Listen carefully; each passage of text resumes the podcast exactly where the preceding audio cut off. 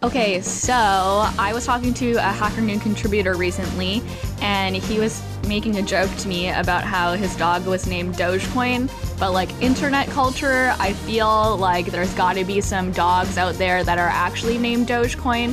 So if you have a dog named Dogecoin, I would love to see a photo of him. Please tweet it to me at Hacker Noon and or at Amy M Tom. I love dogs, and I would love to just love your Dogecoin. Anyways, of course, this is the Hacker Noon podcast. My name is Amy Tom, and today I am joined by Mark Gamble, who is the Product and Solutions Marketing Director at Couchbase. Welcome back, Mark, for round two of the podcast. Thanks, Amy. Great to be here. Thanks to you and Hacker Noon for the opportunity. I'm yeah. excited to talk with you again. Yeah, it was a lot of fun last time. Yes. So last time we talked about edge computing, and yep. I guess a bit of a play on words here. I want to talk to you more in depth about cloud strategy. So I want to go deep into it instead of staying on the edge. First, I'd like to talk to you about your background in data because we talked a bit about this last time and how mm-hmm. you have an extensive 20 plus year career in data industry in general. But one of the things that you work on as well is data for good initiatives. So I would love to hear more about that and what that really entails. Sure. Yeah. So I, again, come from a background in business intelligence and analytics. And then before that, of course, database, now full circle back into database, but of course, all of it related. So, data for good is uh, a concept that got started, all good five years ago, maybe more. But when I really started to take it, pay attention, it's a movement, if you will. It's not really a concept or technology or anything like that. Data for good is about harnessing data visualization, analytics, and in some cases augmented intelligence to help enact social change by using the data to create new insights and outcomes. And really this is the concept is being able to actually see things evidence of something helps actually engender support for it. It helps get more people behind it examples that come to mind are early iterations of data for good were visualizations on wildlife in remote areas like countries in Africa and Asia that are at risk of extinction. And being able to actually show how the numbers are depleting, specifically where, and then start to make some uh, inferences around what are some of the reasons. And inevitably, that brings more awareness. Started to actually, this nascent wildlife kind of data for good uh, visualization. I can't remember, there were several organizations that facilitated it, but it actually brought worldwide awareness to it and it actually started to get donations to help mitigate some of the some of the the bad things that were happening with these animals being hunted for their tusks or their furs and things like that and it also helped spur education in the areas where these kinds of things were happening the local communities didn't actually realize the impact of what they were doing. In some cases, they might have and chose not to. But the fact that these sorts of initiatives, just by bringing a visualization of what's actually happening, traditional data visualization, but helping everybody understand the impact, really gets that more awareness and then more support, and often can actually start to, you know, slow the curve. Another, you know, good example, or several we saw tons and tons over the past year, of people visualizing pandemic related information. Mm-hmm. And it was not always pleasant, but it certainly helped really accelerate people's understanding for the mitigation steps. Because you could clear it when you start the ebb and flow of the, the pandemic taking off and spreading, but then certain areas where mitigation uh, factors were taken more seriously, the dips in hospitalization and, and, whatnot. What, whereas people that areas that there wasn't that kind of ubiquitous awareness of how to or belief in how to actually mitigate them, you saw those numbers go up. And so when you can actually put these kinds of visualizations, we were seeing them on the news. It, mm-hmm. it really helps uh, drive the point home. Data visualization, a picture speaks a thousand words, is what somebody said at some time. And I think it really has been put to the best possible use in data for good initiatives Right. And uh, many analyst firms, for example, that, that follow business intelligence and analytics companies and technology put their weight behind data for good. So you, you might see them in a variety of different things, but always for the betterment of our social culture, the betterment of the world, really. And so, so what kind of really initiatives are you interested in? I'm really interested in those kinds of initiatives that will benefit wildlife or benefit animals. So mm-hmm. just maybe I'm a huge dog lover and, and a cat lover, uh, really any animal. Same. and so when you can be able to understand the prevalence of homeless animals in a given uh, locale, and that will help then organize efforts in those areas to, to help mitigate those. Let's go out and have a, some sort of initiative for the local neighborhoods to try and help collect some of these wayward animals and spay and neuter them, for example, and get them adopted. So these are kinds of things that I also volunteer often to, to help out with local animal shelters and and and the like. And so this is where they tie together. And definitely, I think it's. I think we're going to see it really grow, especially now that the pandemic is starting to subside and people are coming back out into uh, the world. And I think really what we'll see is an accelerated use of data, and hopefully that's all going to be used for social good. Yeah, definitely. So now you mentioned data agency too. So who is conducting this data research and or data visualization?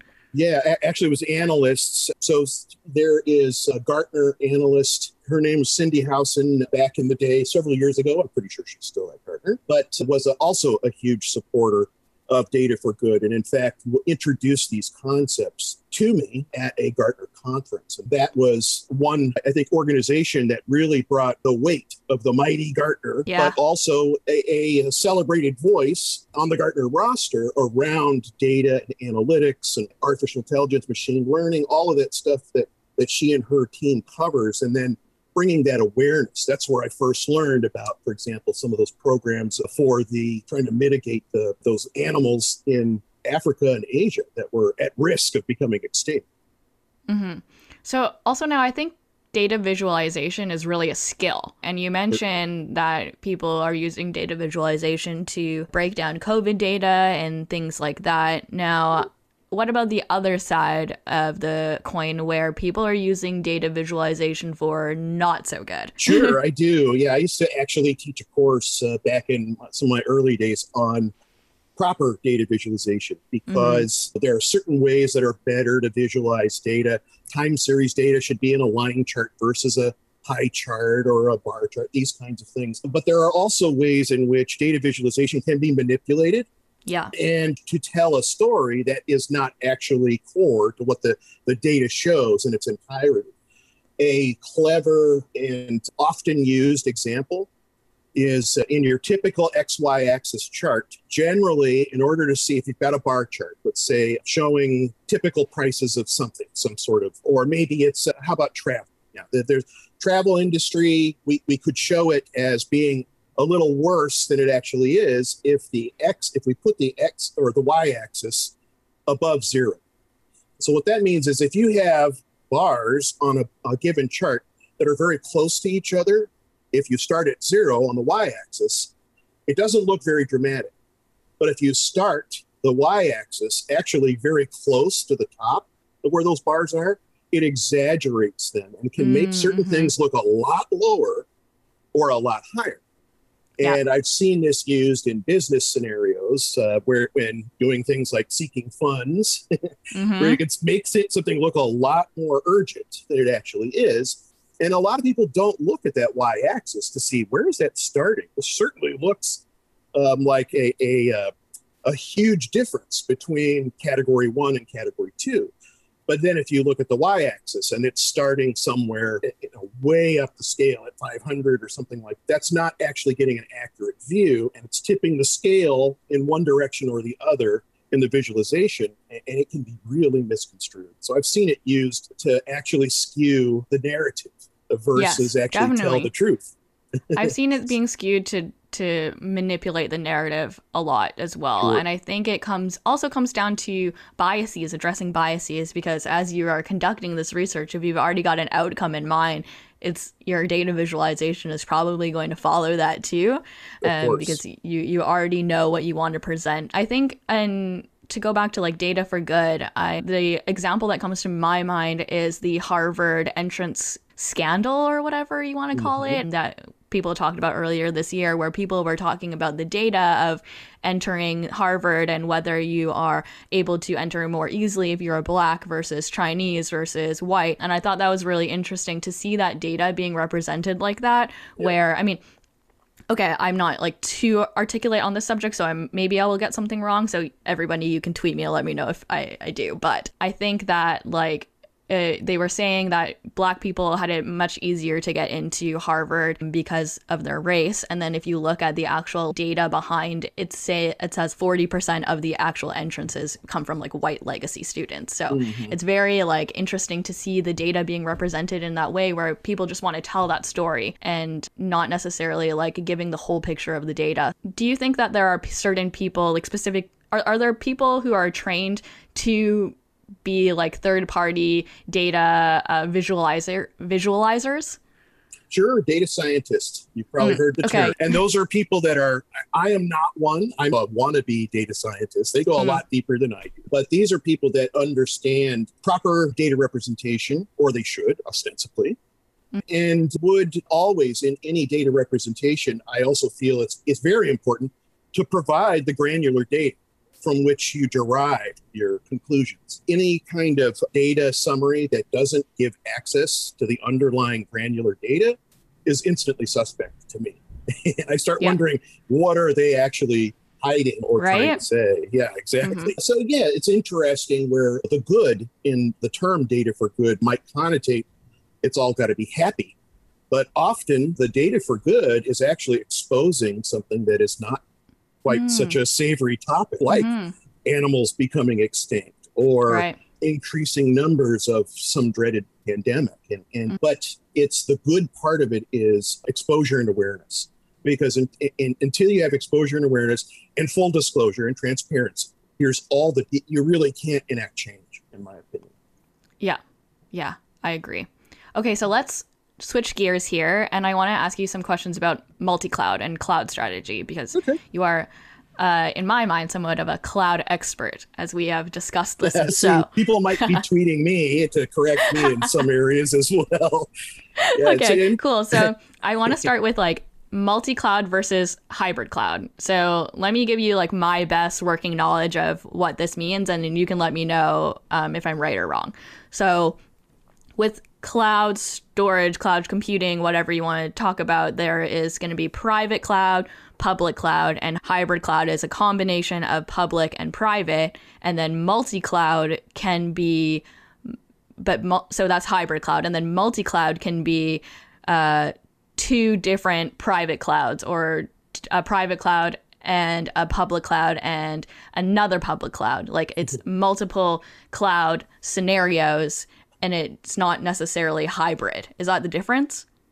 Yeah, I mean, it really there are kind of different flavors and variations. You are mm-hmm. basically mm. right across across the uh, the board, and the true definitions of multi-cloud versus hybrid cloud might be fuzzy depending on mm-hmm. who you talk to. But really, you nailed it. The hybrid cloud concept is this is a combination of public and private clouds, usually to orchestrate a single IT solution between both right? And built to isolate for to do things like isolate sensitive data in private resources while leveraging computing and non-sensitive data in public resources. So kind of this ability, the use case in hybrid cloud is generally more around data privacy, sovereignty, sensitive data that you want to keep absolutely private. Multi-cloud involves multiple cloud services from two or more providers. For example, uh, um, okay. AWS for application workload and, and Azure for enterprise data storage. So it's, yeah. so while it's similar to a hybrid cloud, and certainly multi-cloud can encapsulate hybrid cloud, where this is where the brain starts to go, oh, it's yeah. getting complicated. but multi-cloud, at least in uh, my experience, specifically relates to, to more than one public cloud uh, provider service and, and might not include a private component at all.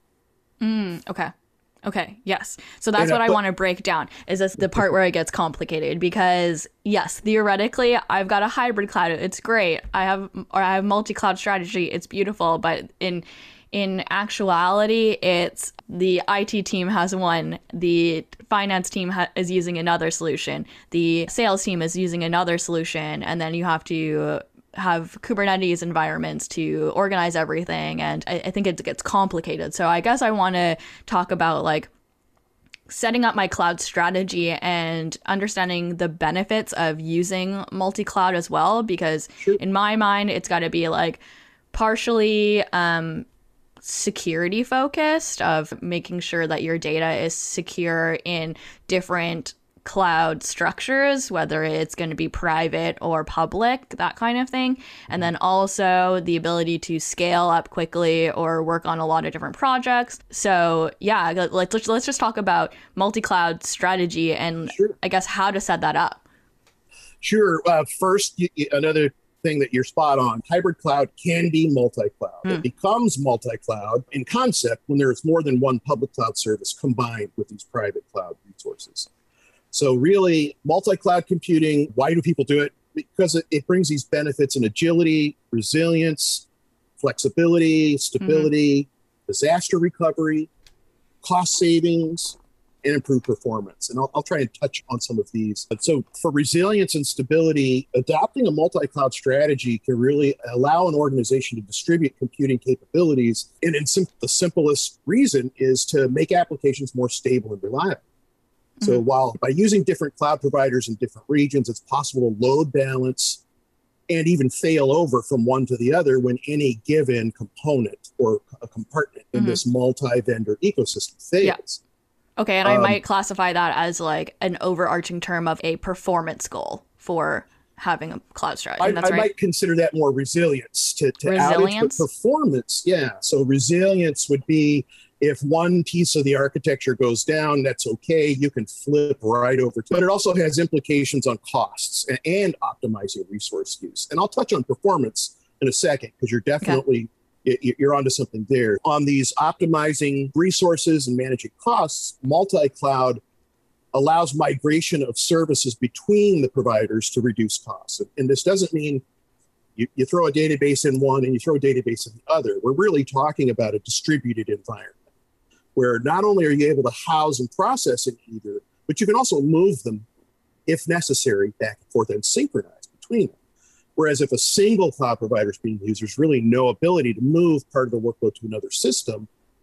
And that has implications if you want to provide more flexible options, let's say in a you know, multi-tenant or a customer-facing applications, you want to provide more options for your customers. Or maybe you want to leverage more favorable pricing. One vendor might give you more favorable pricing for a specific type of application or in a specific region than the other. So this gives you flexibility. And then let's see, the going multi-cloud, you touched on performance. If you have this ability to leverage data storage and processing in regions and zones with the closest proximity to your applications and users, this ensures better performance because it can reduce latency because mm-hmm. you're literally if you've got a, an application you're rolling out in let's just say some area in asia where one given cloud provider doesn't provide local services if you're stuck to that cloud provider you still ha- you have to go to just the nearest region whereas if you are able to choose a cloud provider you get one that's local uh, as local as possible and better serve that locality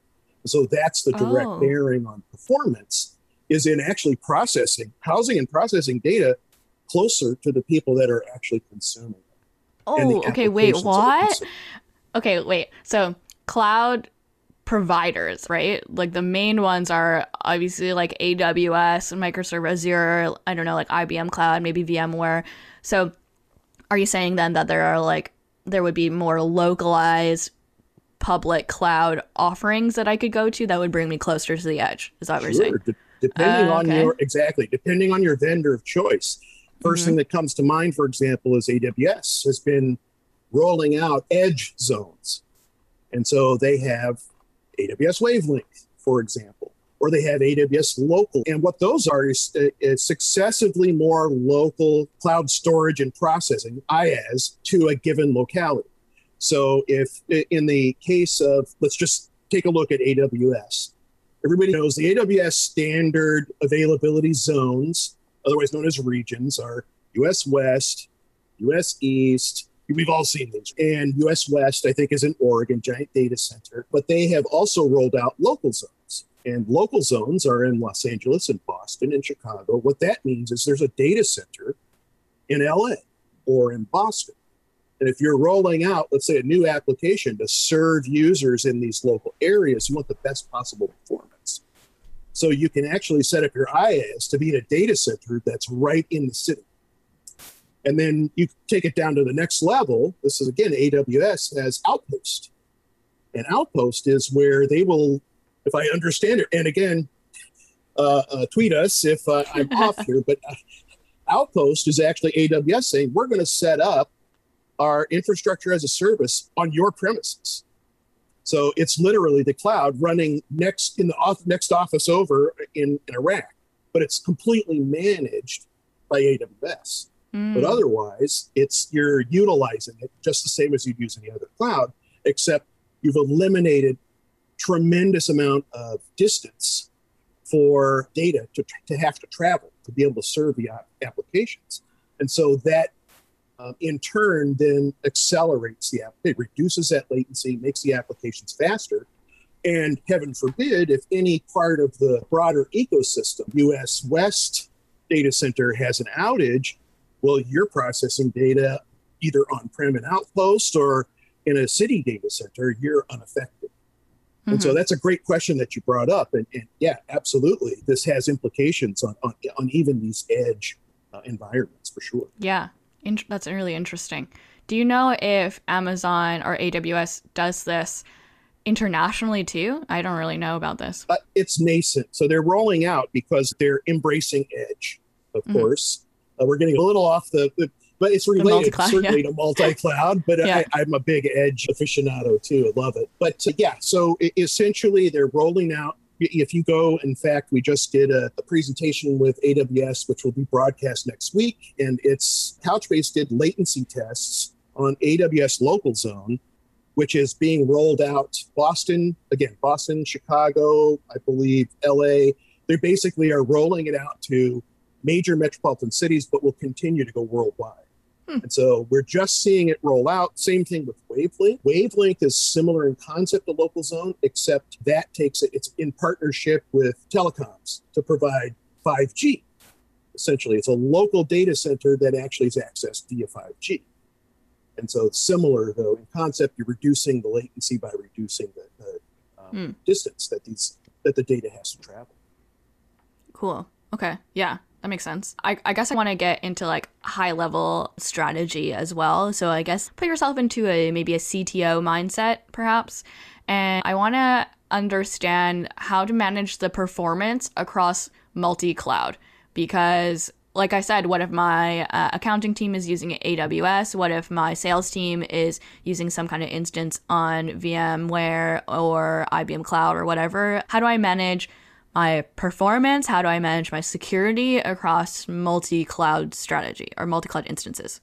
Sure. Uh, being from Couchbase, I'll kind of touch on every. I look at everything through the lens of data. So mm-hmm. that's a, the, the lens that I'll look look through, and this is because data is is the lifeblood of any and all applications. And so all of the security processing, all of that goes along with it. But really, the data and how you look at data should be a major consideration for any organization that's starting to embark on this sort of multi-cloud journey.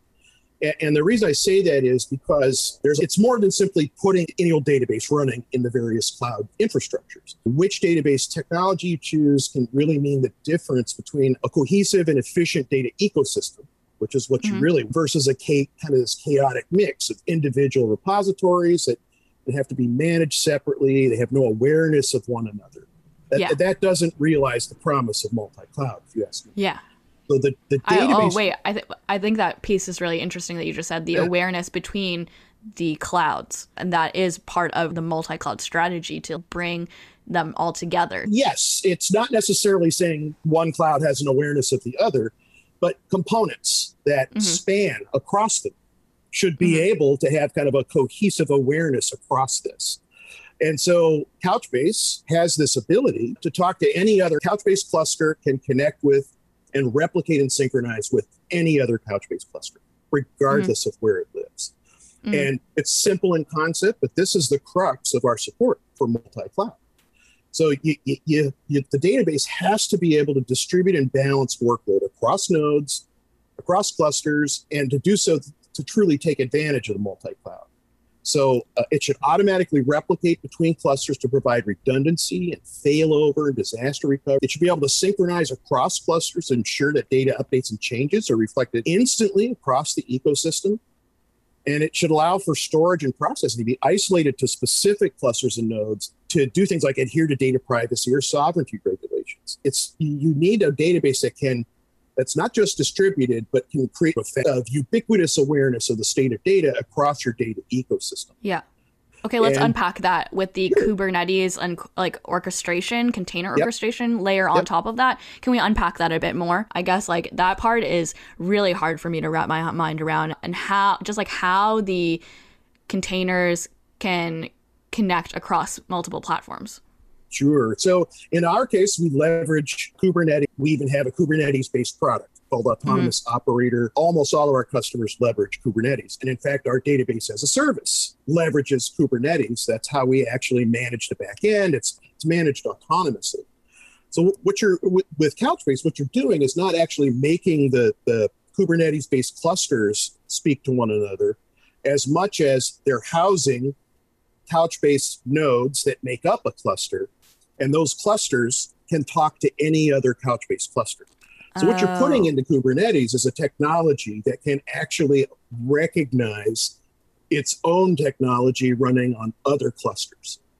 And so Kubernetes then becomes just part of the infrastructure. You don't have to worry does it have the ability to connect to this other cluster, uh, Kubernetes instance. The Couchbase layer is actually what does that cross uh, cluster communication. And when you're able then to speak across clusters, that means that inherently you can actually set up and start to realize multi cloud computing because you can have, and I do this every day on our Couchbase yeah. Cloud account just to make the point. I have in my Couchbase Cloud uh, account, I have a Couchbase cluster running on Azure, and I have a Couchbase cluster running on AWS. And one's empty, and I hit a button, and it replicates from AWS over to Azure. And it takes seconds. And then from there on, any change I make, if it's bi directional, it's reflected across both.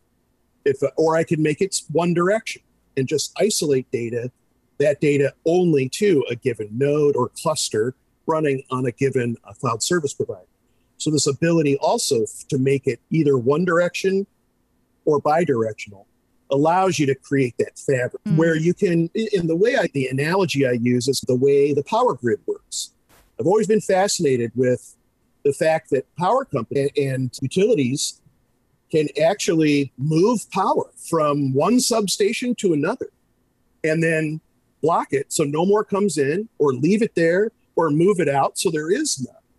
Uh, it, it, legend has it that's how the old Enron folks used to have the you know, force Californians into rolling blackouts is they would literally stop the power at the border until they got the price to the right area. Then they would release it.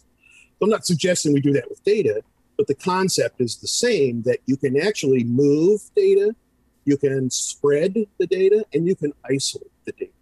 And these capabilities, fundamental to Couchbase, are core tenets of the multi cloud computing model as well as the hybrid cloud computing model. Mm-hmm. So a lot of our customers do either or both. And, uh, and so we find the hybrid multi cloud often among our customer base. Okay, so then as a CTO, do I have to worry then about that connection layer between my clouds, or is it like industry standard or common for providers to have a solution that kind of does that? You definitely do. And I, this is where I start to exhaust my broader cloud knowledge mm-hmm. of you know infrastructure. So it, I don't want to tell a CTO not to, to, to look into that.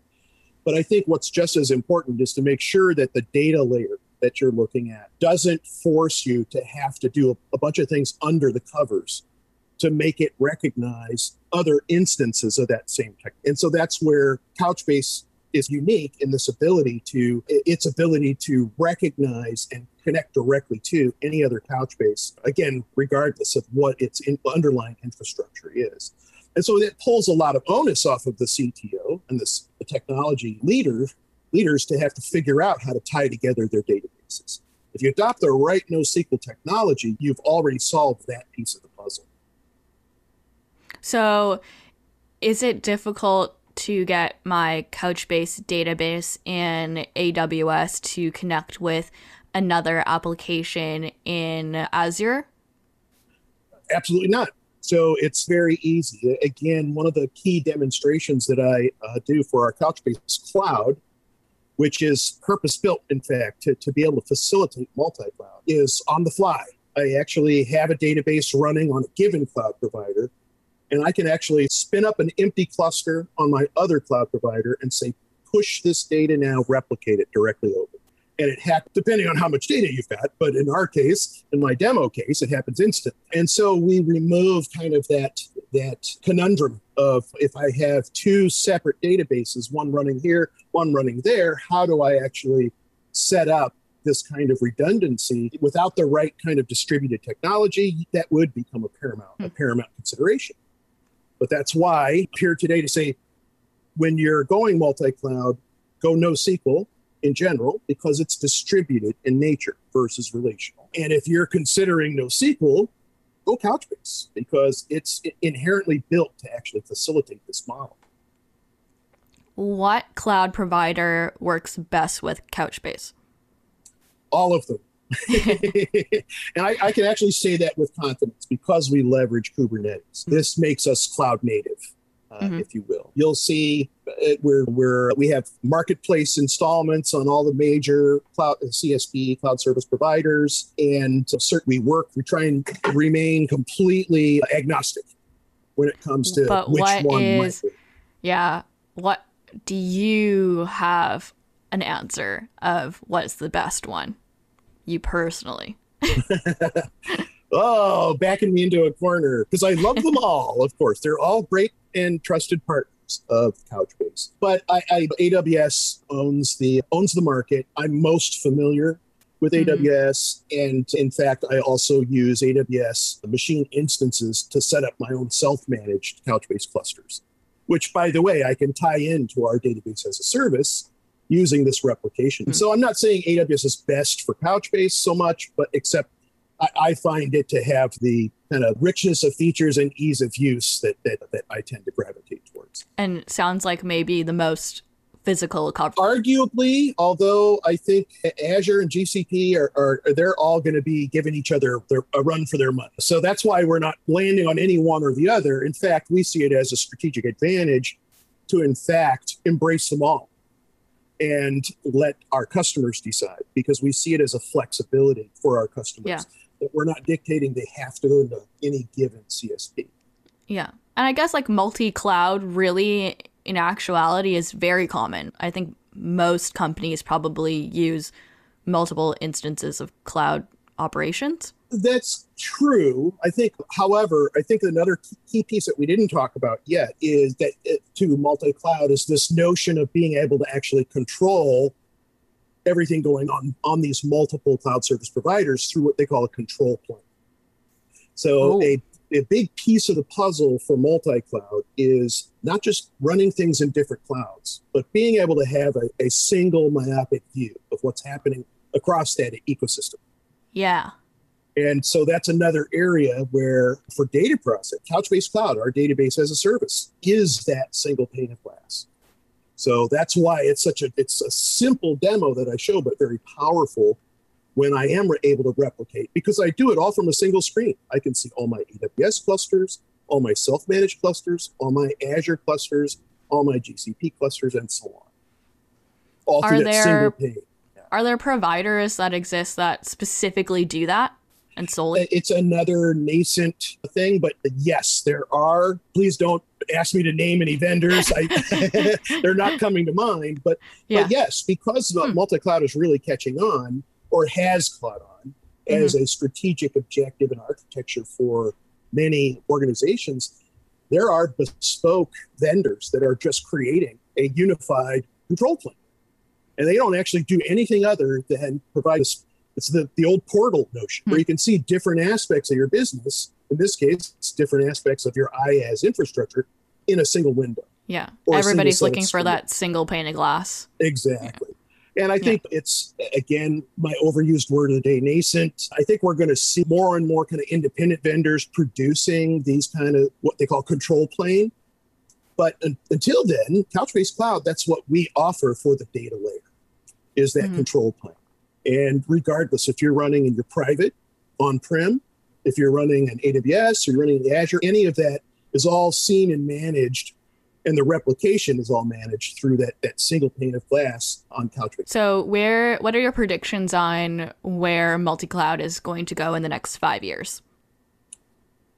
Uh, I see actually more and more organizations leveraging multi-cloud for things like to power applications that they build for their own customers. And what I mean by that is we have a customer, for example, Facet Digital. Anybody interested, go to couchbase.com and, and it's in our uh, customer case studies. But they actually build and deploy and host web applications and mobile applications for their own customer base. So they're a vendor, uh, but they needed a database back in. And they embraced database as a service, but they went vendor specific. And they started to see that being uh, very inflexible for their customers. Because if their customer, and, and it was an Azure based database that they started with, it, it suffered from some performance. It was re- it took them a long time to actually go to market. And any of their customers that said, we're really big on AWS or GCP or any of these other cloud providers, they had to make a concession to go with the data layer living outside of their preferred environment, or they had to just walk away and say, "We'll find uh, you know another company to build this." Uh, so Facet decided we need to rectify this. Uh, so they switched from this other CSP vendor specific database as a service to Couchbase Cloud. That gave them this flexibility and performance that their applications required. And often with Scott Bradley, he is a uh, principal engineer there, and he told us that by going to Couchbase Cloud, they were able to offer more flexible options to their customers, but they also reduce their cost by 50% and they increase their performance by 2,000%. Mm. And they consolidated from three products to just one Couchbase platform. So they, before they were using vendor specific database, vendor specific mm. caching, vendor specific. There's three things that Couchbase does by itself, and Couchbase has this additional capability of running wherever these guys wanted it to run. Mhm. They're now able to use, realize that better performance. They're able to actually go to market quicker. They, they came from three day, three and a half days down to just 20 minutes to actually deploy, provision and deploy an application for their customers. And this multi-cloud support allows them to use CSPs and zones that best suit the application requirements and the needs of their customers. Mhm. And so that's a fun, another fundamental reason that they, they went with the multi-cloud and taking advantage of Couchbase. So I, I think we're going to see more and more of multi-cloud being used in, in this manner. Basically, do the things we've already talked about: reduce costs, increase disa- um, increase the ability to recover from disaster and have more resilience, but also just to avoid vendor lock-in and provide more Mhm. options for the for the customers or the users. It just becomes a, a more a better strategy, if you will, to uh, not choose a CSP specific database to stay to be able to retain this flexibility. Yeah. On another random point, I think vendor consolidation is super interesting. Like the strategy behind that and having to go from five to one. And also, like, funny to realize that, oh, yeah, over the years, I've added these like five new vendors in when I could literally have just done like this one. And it's, I think it's super important too because when you Right. consolidate your vendors, you also limit the security risks or reduce the security risk because the more people that you let in your environment, the the greater your risk for security breaches are theoretically, anyways. So yeah, it's super interesting. Cool. Yeah, uh, okay. it- yeah, fascinating times for sure. Yeah, And uh, yeah. uh, I think we're only going to see multi-cloud and hybrid cloud grow as a concept. Mean, Mhm. conceptually, it's very simple and straightforward, but it's wildly powerful. Is it? Yeah, well, I think it is. Yeah, it's just run where you want. It's Okay, yeah. and and but getting there is the complicated part.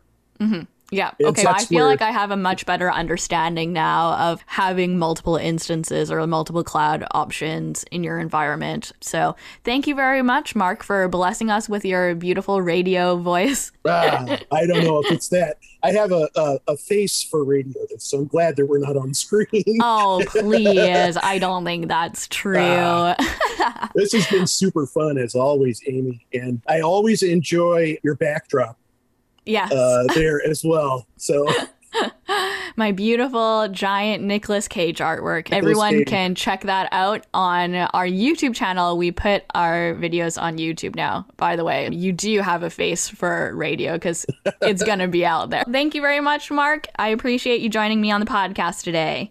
thanks, Amy, and thanks to Hacker Noon. Really appreciate the opportunity. Wonderful. If you like this episode of the podcast, don't forget to like it, share it, subscribe it, do all the things. You can find us at Hacker Noon on Instagram, LinkedIn, Twitter, and also now TikTok. I just made a TikTok, guys. Go follow us over there. And this episode was hosted by me, Amy Tom, was produced by Hacker Noon, and it was edited by our lovely audio wizard, Alex. Thanks very much. I'll see you on the internet. Goodbye.